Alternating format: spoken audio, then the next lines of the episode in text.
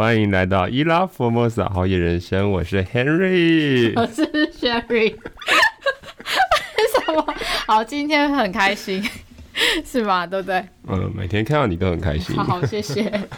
我们要跟大家宣传我们一个有趣的节目，因为我们下礼拜就要去活动现场咯。耶比、好啊，等一下，就是1月26号，元月26号，对，那个我们的一年中应该是最热闹的一个日子要到了，也就是过年。耶，最喜欢过年了。然后呢，诚如前前集跟上一集，我们都有说我们要去迪化街卖声音，不是啦，去分享我们的声音，对，所以我们就要把这个活动的详细资讯分享给大家。那我们就有请美丽的雪莉咯。好，我们呢这次活动呢就在台北的年货大街，然后呢是由全台最大的 podcast 串联的活动。那我们会有一个叫做街头播音室，然后会有大家可以在网页上借由直播的方式看到我们现场的画面，然后我们也会有录一集，然后上架到我们平台上。所以呢，不管大家要现场来读我们，或者是要在活动后的一个礼拜内听我们的线上声音，都是很 OK 的哦。那呢，我记得应该是明天就开始了吧？今天是1月14号，所以明天是15号。明天就重磅开锣喽！明天第一档是百灵果教主要出现了哈，还有我们的好朋友。对，晚上是生动台北。对，那明天我们可能会去堵他们，然后把现场直接抢过来变生动好野，没有好野台北。OK， 那我们呢就是在台北年货大街跟大家一起过新年。那我们今年因为是虎年，它也有非常多可爱的这个虎年的装饰，然后大家也可以去什么虎咬金拿发财金，然后还有一些红包墙的活动可以等着大家。那所以我们觉得今年算是一个不一样的过年吧，因为以往好像没有这个活动。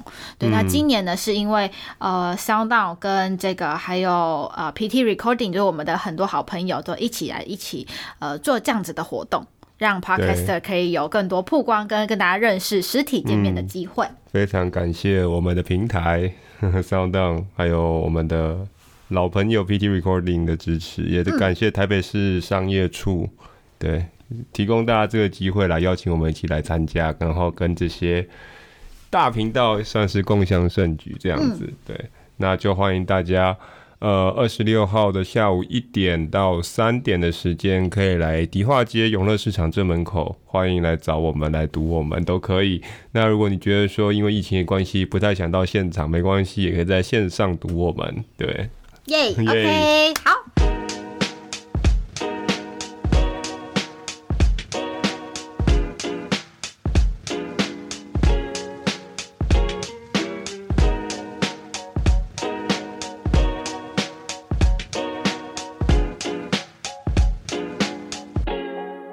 接下来呢，我们呢就是要讲我们最新一集，就是我们上一次是讲阳明山嘛，对不对？是的。对，那我们这次要讲的是跟阳明山非常有关系的地方，就是北投。那因为北投其实应该说那是你很熟悉的地盘，那也是我们某种层面蛮常经过的地方。对，所以我们对它其实是非常的喜爱吧，我觉得，因为冬天到了，冬天就会想要往温泉的地方跑，那最方便的地方就是北投这个地方。但是虽然阳明山泡温泉很方便，但北投的温泉我觉得它有它的特色，是值得大家一定要知道的。因为阳明山很多大家都知道会有臭鸡蛋的硫磺味，但是这些在北投的汤它不会有。对。好，阳明山其实算是雪莉的地盘嘛，北投比较算我的地盘，但某层面来讲，我们两个都算是当地人，也在这边生活了好一段时间。对，所以今天我们要用一个比较，终于是真的比较在地人的角度去跟大家分享我们的故乡。没错没错。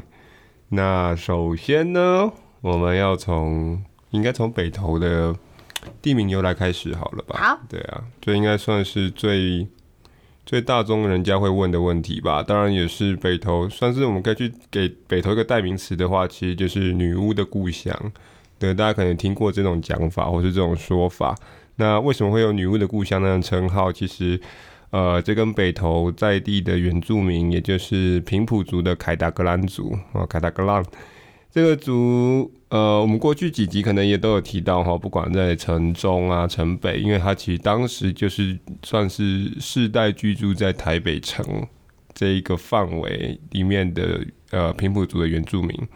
对啊，当时平埔族的凯达格兰族来到我们的北投这地方的时候，看到了这个温泉的源头，也就是现在大概低热谷这个位置，看到了那个水会冒烟，看到了硫磺谷的硫磺、哦、黄黄的，然后也是会喷烟，觉得说这个地方一定不是一般人在居住的地方，这肯定有女巫住在这里。对，因为他们不懂什么叫温泉，什么叫火山，什么叫地热。对，那也就因此呢，当时把北投、哦、八桃这个词就是用他们平埔族凯达格兰族语去翻译，就是女巫的故乡，所以这也就成了一个传说有女巫的地方。不是还有另外一个说法说这里是温柔乡吗？哦，温柔乡那是后来了，那温柔乡就交给温柔的学弟来分享好了。这种故事还是你来讲好了啦，我帮你提一个开头，你来接后面。对，不要挖坑好不好？我觉得我讲的很危险，很危险哈。对，我温柔乡有应该有蛮多地方的啦，但北投应该算是蛮早的吧，我记得。北投可以算始祖吧。对，然后万华接手了嘛，就接手到现在了。要提一下吗？其实我觉得我们为什么要提北投，因为北投其实有很多很有特色文化是从这边发起的。就像我们那时候，我们今天就是有经过很棒，我们晚上要来录音之前，我们就去北投的那个三层旗公园。那我们在路上就开车嘛，我们就经过一个那叫什么限时专送吗？4477车行，4477车行，大家你们听过4477是什么？那不是叫小姐的号吗？0877林北77的啦。不是，就是我们经过那个限时专送，就有点像是现在应该说是最早的 Uber 吧。Uber Eats 还是 Uber？ 没有错，叫 Uber Eats 啊。哦，对，就是送的 Uber Eats、Foodpanda 啦，什么Lala Move 啊之类的 ，whatever。对，就像是最早的送快递的店吗？是的，还有送人跟送物品这样。好，我只讲这，那后面给你接好了。不要，你们怎么今天一开头就要挖坑？你一开头就要挖坑。我们现在就是要讲一些大家，北投最近也很夯，大家打关键字都会知道北投。你现在挖这些坑，害我很想跳回去讲昨天的事情，但算了。啊？什么？昨天的事情？昨天是我们创立1周年啊！我有写在访纲，但我没有讲。对啊，害我想跳回去，因为我不想面对这个课题。没有啦，好啦，昨天是我们创立1周年，对，所以是1月13，真的是1月13号。去年这时候我们在太平山上也是冷的不要不要的，但是我们在追雪。今年听说有可能还会有雪，但就不是这时候，有可能是过年。现在合欢山已经是下雪了，但我们应该冲不了了，太远了。对，哎，今年我觉得特冷哎。而且是冷很长，我觉得是的。那我们应该过年在阳明山有可能看到雪吧？反正今年我们一定会再追一次。对啊，看是在白月还是在哪里。好，所以不知不觉频道走了1年，我们也认识了1年。我们怎么会讲到北投呢？好啦，好，我们现在呢，刚刚聊回来北投。北投刚刚最早，你刚刚提到的是那个。就是女巫的故乡，是最早的时候，大家对于原住民对于他们的印象是他们觉得那是女巫会出现的地方。但是呢，其实在后来演进，在日本那个时期，它并不是大家都已经对它改观，又有另外一个它的名字叫温柔乡。那你要不要讲一下？好啦，还是要拉回来就对了。对，没错，只有我就躲不掉这个题目就对了。躲不掉。好啦，那就请大家多去关注一下。那个 Netflix 现在的好剧叫《华灯初上》，你大概就会懂我们在讲什么东西了。对，基本上就是像《华灯初上》里面发生的事情，没有凶杀案啊，就是就是那样，进去到一个地方就会有一堆妈妈们出来跟你说亚修亚塞，你好像很熟悉耶。我们不知道日文这样讲，我最近在学日文都还不知道这句。对，要学要学，然后来，然后就卡棒之类。好，我们不要再搞下去。好，反正大家自己去追剧啊，追剧大家知道。反正好，温柔乡顾名思义嘛，就温柔嘛。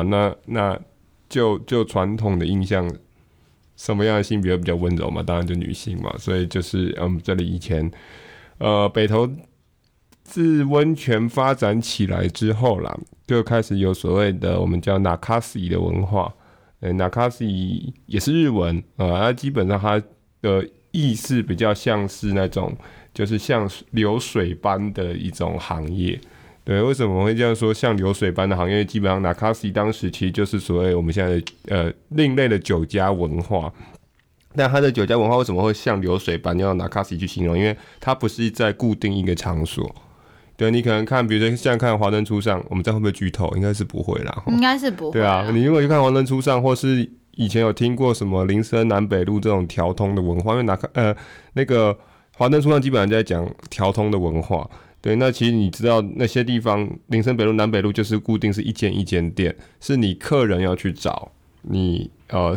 所喜欢或是你习惯去的店，可是在北投这个 Nakasi 文化，它是店家去配合客人，所以今天是你打一通电话找了这个乐团，找了这个歌手，请他来到，比如说 OK 我现在在32行馆，就请他来32行馆表演，你现在在大地酒店就请他来大地酒店，所以它是一个有一点是流动摊贩式的方式去跑整个北投周边的算是饭店也好，宾馆也好等等的。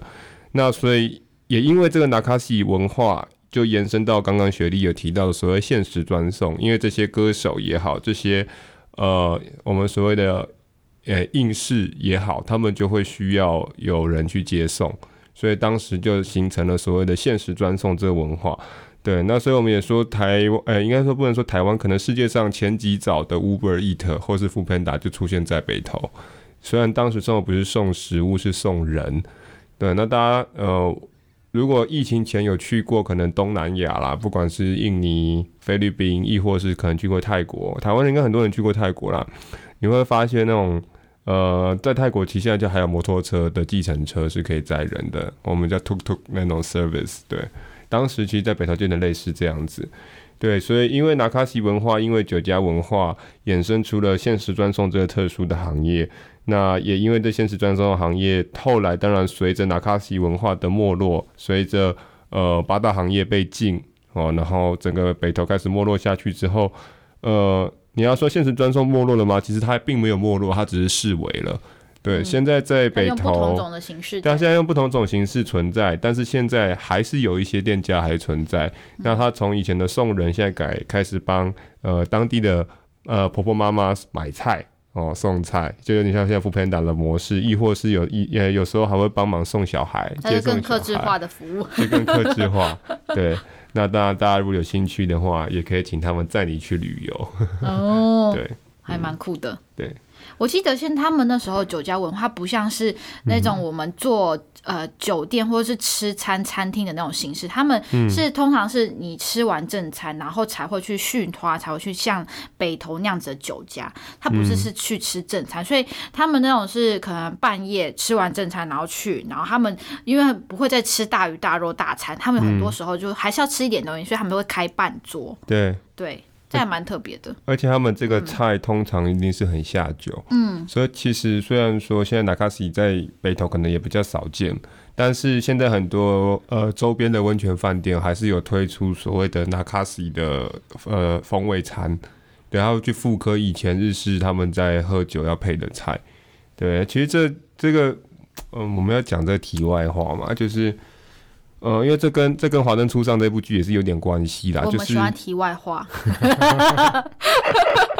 好就是我们，因为我们现在在讲温柔之乡，在讲所谓的酒家文化这一块，但其实相信大家如果在看，可能在看《华灯初上》之前，对于酒家文化这一块，尤其是他们主要整个。应该说 focus 在位置是那个日式的酒店，对，所以你可能会发现说，好像跟你想象中的这种酒家文化不太一样，因为其实里面它有一句很经典的话，就是说，我们在卖的是什么？我们卖的是暧昧，对，因为其实以日式的酒店文化来讲，他们并不会 touch 到所谓人与人的连结那一块，对，他们其实就是纯粹就是陪你喝酒，对，然后开心啊，玩游戏等等的，并不会 touch 到比较后面的那几段。对，所以这可能也是可以跟大家分享一下，就是不管是在挑通啊也好，甚或是更早可能在北投这边，其实在日治时期他们的文化大概就是这样子。嗯，对，嗯，有趣。嗯嗯，好，你要你抽吗？我们现在就是聊聊他们有趣的，还有一些我觉得有些是不为人知啊，就像我们要、像调通啊，不是调通，就是刚刚讲的酒家文化，或是 Nakasi， 或者是刚刚讲的限时专送，就是它是那些店面其实还实际存在的。就是我们那时候，我们今天经过那个是那些什么路啊？我们今天经过那个是那个大同街，对，然后它上面不是写说限时专，它写极地，你记得吗？极地店、然后还有什么0733，对，就是你说那个是电话的最后末四码吗？还是末五码？当时他们、每一家车行的数字来源就是来自他们电话的末四码，对，所以你可能你的末四码是0857，那你就是。0857车行0857、之类的，对，就是可以这样。哦、好棒、哦！对，对，就看你申请到是什么。对，那其实到现在我印象中大概应该还有15家左右吧，还存活着。然后，其实这里还要提一个特色啦，就是以限时专送来讲，有一些在地的社大或学校，他们有去做研究。那其实，坦白讲，我们发觉就是说以这个限时专送文化在这边有一个无可取代 的特色，就是说，其实当时因为大家也知道北投，我们刚刚讲它是位在阳明山的山路旁边，所以这边其实就是你的常常是坡陡，或者是要上山下山、上山下山，就很多爬坡的地方，所以当时其实一直到现在来讲。这限时专送在北投，他们用的都是以前的挡车，就是什么野狼125啊、云豹啊之类的。你很少看到像现在用那种速可达，就是GoGoro 电动车，或者是用现在的那种一体成型的塑胶车啊。不，他们不是，他们全部都是手排挡车。好帅哟！对，所以这是它另外一个特色，就是我们也觉得可能在这边是不可取代，因为当时你想想看，你要上山要载人，一定马力要够，所以他们通常都是用这种挡车。挡车才打挡才上得去。对。哇，很棒。那我觉得还有其他另外一个是很特别的东西，就是我们台湾应该说全台湾吧，唯一有用这个地名命名的石头，就是在北投这个地方。大家应该很常听到北投石，因为我那时候我们在车上也讨论过，就是北投石其实还有人在去盗采，所以去年的事情就还有人去盗采它。那其实北投石这个，它现在还有设立这个应该说是生态保留区去保留这样子的石头。那到底为什么它要被保留？我觉得可以值得跟大家分享，因为某种程度上，它跟这边的产业，还有这里的一些像以前存在陶业或桂子坑等等的都有一些连结，我觉得可以跟大家分享一下。天哪，我觉得我今天是在被访问的。然后我会补充资讯，原来今天来宾是我，是不是？天哪，北投是你的老地方，就你一定很熟悉啊。Oh my god， 好啦，好，我刚才讲北投石，对，北投石，讲到北投石，对，它是世界。我印象没记错是唯三呐，唯三就是以当地地名去命名的石头。另外2个，一个好像在日本，一个在意大利。我没记错的话是这样。对，那为什么北投石会这么的特别，然后甚至可以有名到它算是台湾 No.1 的，就是用在世界上你看唯三用当地地名去命名。北投石的特色在于它的应该说矿物质组成。这我不会讲太多，因为第一我不是地质学系的学生，第二我也不是化学系的学生，对。但是大家如果有小时候应该都读过或是都听过那个居里夫人的故事，对啊。为什么要讲居里夫人？因为北投石的元素跟居里夫人有关，也就是那个雷。对，我们小时候常常背那个皮美盖斯贝雷化学元素表，很可怕。对，它就是雷，一个金在一个雷公的雷。那这个雷当然，提到居里夫人，大家就觉得雷很可怕，因为它后来当然因为雷这个放射性的元素而走掉。虽然因为这个等于说因为这个元素它得了诺贝尔化学奖，但是也因为这个元素造成它后来离世。所以很多人听到这种元素有放射性的，都是算是闻之色变。但是其实以北投石来讲，它含有非常非常微量的镁，所以据专家学者的研究是说，它所释放出来的有点类似远红外线这种概念，所以它其实是对身体有好处的。嗯，对。那如果我们套比较现代一点的广告去讲，就是有点像，听说啦，有点像你贴那个什么毅力气磁力贴，嗯，有没有？然后它就会把你顶 Coco 的身体，嗯，就像你要去泡什么岩盘，因为那个可能石头就会让你有这天然的疗愈效果吧，是不是那种很厉害的石头？对，所以就北投石来讲，嗯，它的特色就是因为含有这些微量的元素，然后某层面来讲有一些功效，嗯，对。那不可否认的，当然这我觉得可能几个原因啦，当然一部分可能因为阳明山这边我们所谓大屯火山群的火山运动，再加上一些经年累月的冲刷，所以可能造成了这个特色的北投石出现。对，因为主要是青黄泉这个泉质，它本身就是有这样子的微量元素，然后让它冲刷又累积，让它附着在这个表面上，所以有人说北投石它可能不是整颗石头，它是因为层层的累积成为这样子，完整的一块石头，所以某种程度它也是一种，就像钻石，你必须要挤压，然后又要时间的累积，它才会变成这样子具有意义的石头嘛。那我觉得北投石某种层面也有可能有这样的元素，所以让大家它本身的微量元素又可以疗愈人心，让它可以被千古流传吗？这样讲好像很奇怪。是啦，对，就是什么很久远，但是啊，钻石很久远，一颗永流传啊。对，就是钻石广告。是，对，北投石广告感觉可以用。是这样的。但是对啊，所以虽然这石头有它的特殊功效，但是请大家爱它，就不要破坏它，所以就让它留在它原本的地方吧。对啊，现在基本上整个北投溪畔流域一直到，应该是到地热谷那边，全部都是被划成保护区了。那如果真的想要看北投石，就请大家去到北投温泉博物馆里面，有馆藏，对，大家可以去那边欣赏就好了，去疗愈一下，OK。 那另外刚刚我们讲到，它其实我们最要了解一个地方很重要，就是它的产业嘛。那你那时候有提到，你为什么要有一个充满问号跟惊叹号的表情？我觉得不妙。没有，那个是我们刚刚去三城骑，你跟我这样娓娓道来，然后我觉得那你不是就是要讲一下吗？我们刚刚去三城骑那个花海公园，那它现在就是有薰衣草，就非常漂亮。那其实好像你说是3年前的时候把这个地方去做整理，然后其实那点真的很棒。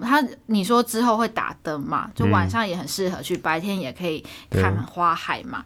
对，那现在刚好薰衣草季节，那个地方的展望我觉得是得天独厚，因为你可以远眺大屯山，也可以看到纱帽山。那现在去的时候，你还可以看到远处的夜景，我觉得算是一个很棒的地方啦。对，那其实它那个地方之所以被保留下来，一定有它的历史故事。那我们刚刚在沿途过程中也有看到，它有很多用应该算是陶窑吧，陶瓷的这个拼贴在那一面的装饰墙上，那我觉得还蛮有意思的。那你要不要分享一下？真的你很想讲啊，对啊。OK， 好，没问题，来。好，因为就这其实就是我们常常讲，就是你所不知道的北投啦，就是很多人对北投的印象，可能就像我们刚刚前面讲，或雪莉刚刚提的温柔乡也好，女巫的故乡，基本上就是温泉啊、Nakasi 啊等等这些文化现实专送，可能还少部分有人知道，但也可能多数人不知道。但其实更多人已经淡忘掉，也就是北投的陶瓷文化。对，其实现在我们想到陶瓷，想到莺歌，对，这个其实已经是一个算是，也不能说它谬误啦，但是就是时代的眼泪。对，因为其实如果我们去追究历史，追究整个说原料。对，就我差点说产地到餐桌，但是我想不对，可以吃吗？对，我想不对，好，不产地到餐桌，好，这我们如果去追溯一个产业的，它的缘由跟由来，其实你会发现北投曾经是台湾最大的陶瓷重镇。那为什么这样说？其实就在刚刚雪莉也提到，我们去的三城崎这边上去，就是在桂子坑这边，算是台湾以陶瓷的最重要的原物料就是高岭土还有白瓷土的产量最高的地方。嗯，对。那当然随着后来水土保持进驻，开始要做净材，陶瓷业才慢慢的算是黯然的离开了北投。嗯，对，那就转往莺歌去发展，所以莺歌取而代之成了陶瓷非常重要的代名词。但是你会问说，现在因为刚学弟在问，现在这个陶瓷业到底去哪里看？对，其实，在北投，我只能说厂不多了啦。但大家如果有平常如果是开车，可能往返淡水，会走那个承德路在那个要接近大业路的方向，那边有一栋以前是一栋绿色，很明显绿色的建筑，以前是大同公司，现在好像变成富邦某某。嗯，对，他那边挂一个 MOMO 的牌子，然后他的正对面是一个加油站。嗯，你往那个加油站的 斜后方去看，会看到一只很明显的烟囱。嗯，对，那只烟囱就是那不是焚化炉烟囱吗？不是，那只烟囱就是北投陶瓷的证据，因为那后面以前就是那个中华陶瓷厂，对，他现在遗留下来烟囱在那边，对。那个我等一下给你看照片，我今天有带那个 iPad， 只是我现在没有放在这边。嗯，等一下给你看老照片。嗯，对，他那其实就现在大概去找北投，大概就剩那边比较清楚，然后不然就要去我们刚刚去的三城崎公园，上面还有一些陶瓷相关的介绍。你不是说还有一个老屋旁边是以前是用陶瓷做的吗？那就要去到新北投那个，你要过家乐福啦，讲白了，中和街走到底。过家乐福之后，左手边那边有一片算是老眷村吧。嗯，那边里面一些房子，你去看，它可能二楼的，那个我们叫什么石柱吗？还是反正就是阳台，通常不是会有一根一根那种柱子嘛？哦，它那个柱子，装饰品对，装饰品的柱子，它那个柱子就是用陶瓷做的。哦，就是一个一个陶瓮或是陶罐这样。哦，对。所以这北投算是另外一个我觉得比较少人知道但是很重要的历史。嗯，对，但是它跟九份啊、瑞芳啊、活动一样，就是随着这个环保意识抬头，然后禁采令下来之后，就跟着整个产业就没落，就外移。对，那很可惜北投是没有留下太多的遗迹啦，所以都移到莺歌去了。嗯，对，但是像猴洞啊、九份其实还找得到很清楚的遗迹在那边。你刚刚有提到那个老眷村，其实我觉得北投的老眷村也很值得跟大家分享，因为我们对于眷村这个名词，其实我们都知道，就是可能会有以前的军人他们需要住的地方，就叫做眷村嘛，对嘛？定义上是这样。那其实北投在现在有一个地方正在保留。应该是说在整修，让这一个老眷村再次让大家看见。我觉得中心新村这地方，就是我们之前那个在 Open House 台北那一次我们去完之后，我觉得那个地方还是很值得跟大家分享，因为它现在又有重新在整修，又要开放新的地方嘛。嗯，它2期正在整修了，预计最快年底。嗯。会完成这一块，应该是说这个老眷村是跟旁边的那一个三军总医院有关系吗？嗯，应该说它是就应该说对，就日据时期来讲，它是全台湾唯一的军医的专门 for 军医的眷村。什么意思？就是它因为上面刚刚学弟也提到是现在是三军总医院。早期我们叫做卫戍伤病医院。嗯，什么叫卫戍伤病医院？当时其实就是西元1895年日本人来统治台湾，他就是打赢了战争之后接收了台湾嘛，统治台湾50年，殖民台湾这50年的时间，其实他当时还有对东南亚一些国家发动战争。对，那这卫戍伤病医院当时就接收了很多在东南亚战争中受伤的士兵，把他接收上来卫戍伤病医院这边做疗养。所以就历史层面来讲，其实它还有另外一个很特色的定位，我就连着一起讲了啦，然后我就把卫戍伤病医院顺便也带一下。它有一个很特殊的定位，就是它是算是世界少有，也是算是当时唯一的一座以温泉去做医疗的医院，嗯，对，所以这是温泉医院，嗯，对，那当然衍生过来，因为这个医院会有很多军医，所以他们需要居住的地方，所以日本人就顺着这个山坡就在下方的地方盖了这个中心新村，也就是第一个算是以军医为主的一个眷村，嗯，对。那这卫戍伤兵医院现在其实还是可以去看，它就藏在这个三军，现在是三军总医院的内部。对，那我们要怎么进去啊？开车直接开进去。哦，缴个停车费这样吗？缴个停车费30块，半小时免费。哦。然后你走路也可以走进去。哦。对，因为我最近有去看过，还不错。嗯。然后很可惜，现在疫情它没有开放啦，但它是一整栋。绿色的建筑，木头是 Hinoki， 嗯，然后曾经也不是曾经啦，应该前阵子也很红的一部台湾电视剧，那个一把青的取景地之前就在这边取景，对，它是一个我觉得算是一个很完整很大片，就你很难想象到哦，原来藏在北投这里还有这么大一片很完整的日式 老宿舍。对，它是那个是宿舍还是军医院？军医院，嗯，军医院，对。然后旁边也有宿舍，然后它是一整群的哦。然后重点是它旁边还有一个迪心池，那边泡脚非常棒，嗯，对，因为也是少有人知道，一般我们要泡脚就是去那个硫磺谷嘛，硫磺谷的泡脚池超多人的，对，或者是那个珠海路那边也有一个泡脚池。那以前我们带外国朋友都会去嘛，嗯，然后我们总是开玩笑说啊，来这边就看人家煮火锅，很坏耶，欸啊，真的啊，就是这样啊，就大家一直讲下水饺煮火锅啊，啊，没有人会真的泡进去，就只是泡脚而已啦。但天气冷就常常排不到位置，哦，对对对，就是哦，围一圈，然后就好像看到一堆蛋饺坐在那边，有没有？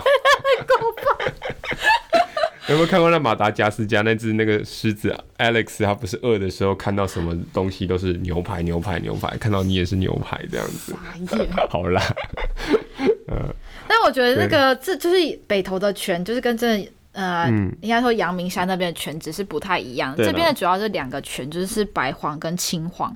那我们刚刚讲北投石跟青黄有关系，那白黄就其实就是有路头就会有这两个不同的泉种，那其实我觉得地热谷它这里的泉我觉得很特别，可以跟大家分享，因为大家都说要去泡什么青黄明汤，就是那个什么北投国小还是什么国小对面那个，你知道吗？那间很棒啊，那间很棒，你泡过？我很爱去啊。哦，好，那间应该是我只推那间，你只推那间，而且那间好像听说是北水处的吧？我记得是吗？嗯，反正我记得是好像是自来水100还150吧，重点为什么我很推他那一间？好，你讲一下。你不是泡完青黄明汤就没事了，你泡完青黄明汤出来，你在吹头发的时候，吹完头发你要穿鞋子嘛，不要急着穿鞋子，为什么？他那边引进了土耳其来的温泉鱼帮你吃脚皮。所以你不是他是教新的那个鱼吃脚吗？对，所以叫什么叫猛拉姜塞口？你看你花一个人可能不到100、150左右的价钱，然后你看可以泡了一个美人的青黄明汤，就再泡一个温泉鱼，多爽啊！哦，很CP值很高。真的是24小时。哦，很棒哎。对，所以你泡完年没事不知道干嘛，走泡汤，去那边泡。对对对对对，听说那个这个汤很推。推这样子，当然是因为不只是青黄明滩，不只是那间店，其实大部分的北投的泉不是白黄就是青黄。那如果大家想要泡高级一点，其实嘉禾屋白黄、青黄都有，就大家也可以就是做选择啦。好，因为没有要业配，所以就只是跟大家讲几间嘛。对啊，你居然都提了嘉禾屋，不能不提32嘛。32行馆大地嘛，然后现在最贵的是那个利息嘛。哦，真的好，我们。点到为止。啊，我们中心新村都没讲啊！啊，这怎么跳到温泉？对，为什么跳温泉？太想讲温泉，因为温泉实在太有趣了。那就温泉交给你了，我休息一下。啊，你刚刚讲那个前面那个中心新村，是你还有想要提什么东西啊？它其实还蛮多东西可以提的。嗯，对啊，只是刚刚被拉到那温泉去，然后再回来就好了。害我现在很想跟你说，我们等一下录完就去泡脚，没有啦。好啦。中心新村，因为我们刚刚只讲了它，为什么我说还没讲完？是因为我们刚刚只讲了它前半段的 part， 也就是只讲了它日治时期的 part， 但是但是还有战后，就是老蒋时期来到国民政府拨迁来台，我们不要讲老蒋时期，就是国民政府拨迁来台这个时期，其实这眷村还是有被接受回来继续做眷村。对，那这一段时间其实很好玩，是前半段国民政府拨迁来台的时候又分了两个时期，前半段时期就是当时拨迁来台的军人自己自建，就是就现有的建筑物再去扩建，所以去那边就会看到很多好像是铁皮搭出来或是推出来的房子，甚或是你有没有印象上次我们有拍一个，我们有在一个菜园帮你拍照，对对对对，那个其实以前也是他们自己自建推出来，就是硬加上去的空间。哦哦，我懂，就是有点像是你的那个房屋原本的阳台只有到3米，但你把它拉出去变5米，自己加盖的感觉，对，或是你觉得空间不够了，反正这边有地嘛，我就自己再多盖一栋这样子，对，它很多是这样出来。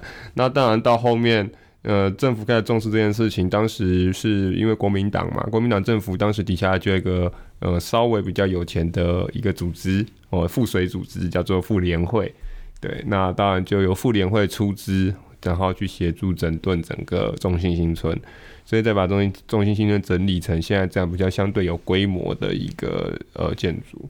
对，那当然我们提中信新村，其实如果今天我们不讲北投，我们只讲中信新村这4个字，很多人会想到并不是北投的中信新村，会想到是南投的中信新村。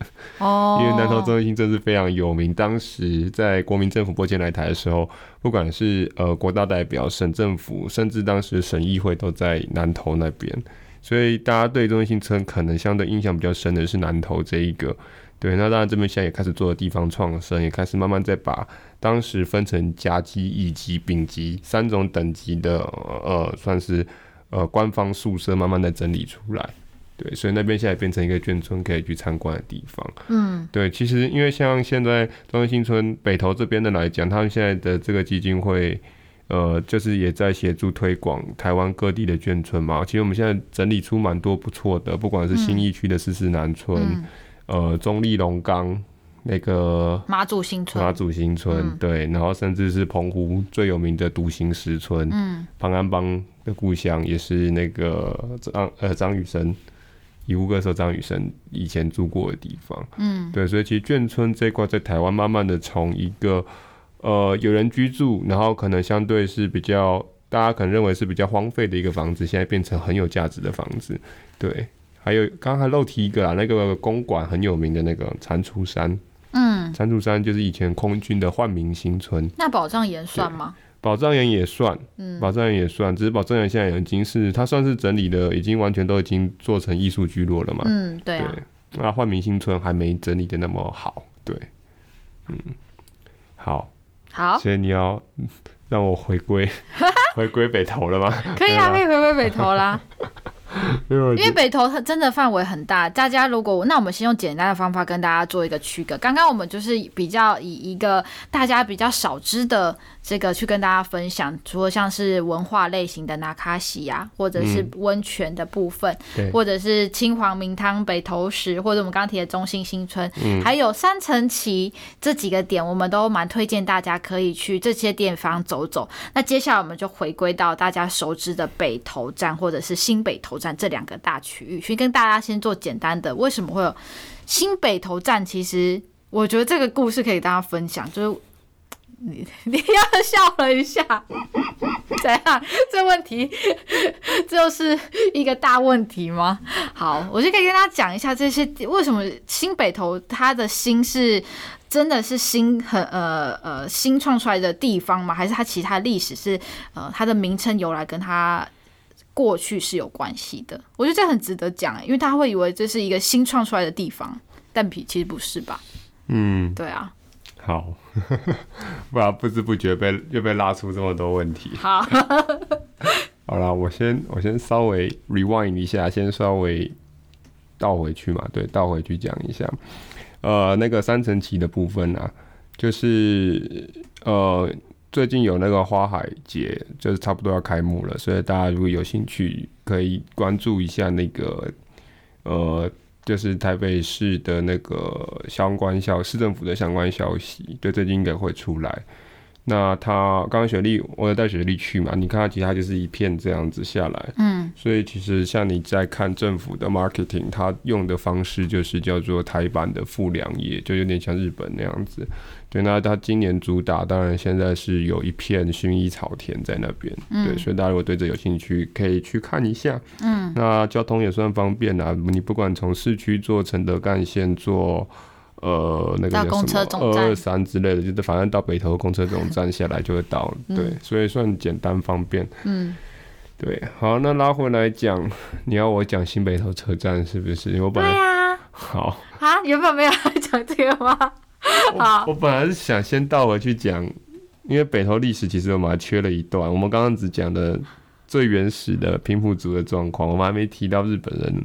哦，日本人那一段我们还没提到日本人为什么会来，对对对，然后日本人的温泉集我们等到后面，因为那个温泉有太大一大段跟他有关系了。我想说我们下一集再讲那一段。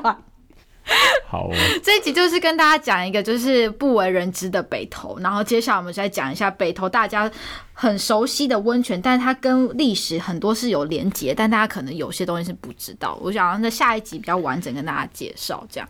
你如果要提不为人知的北投，那车站可以暂时不提。好，嗯，那就提你想提的。要提不为人知的北投，应该要提普济寺。好，对，嗯嗯，那边有一本书，你可以有空可以拜读一下。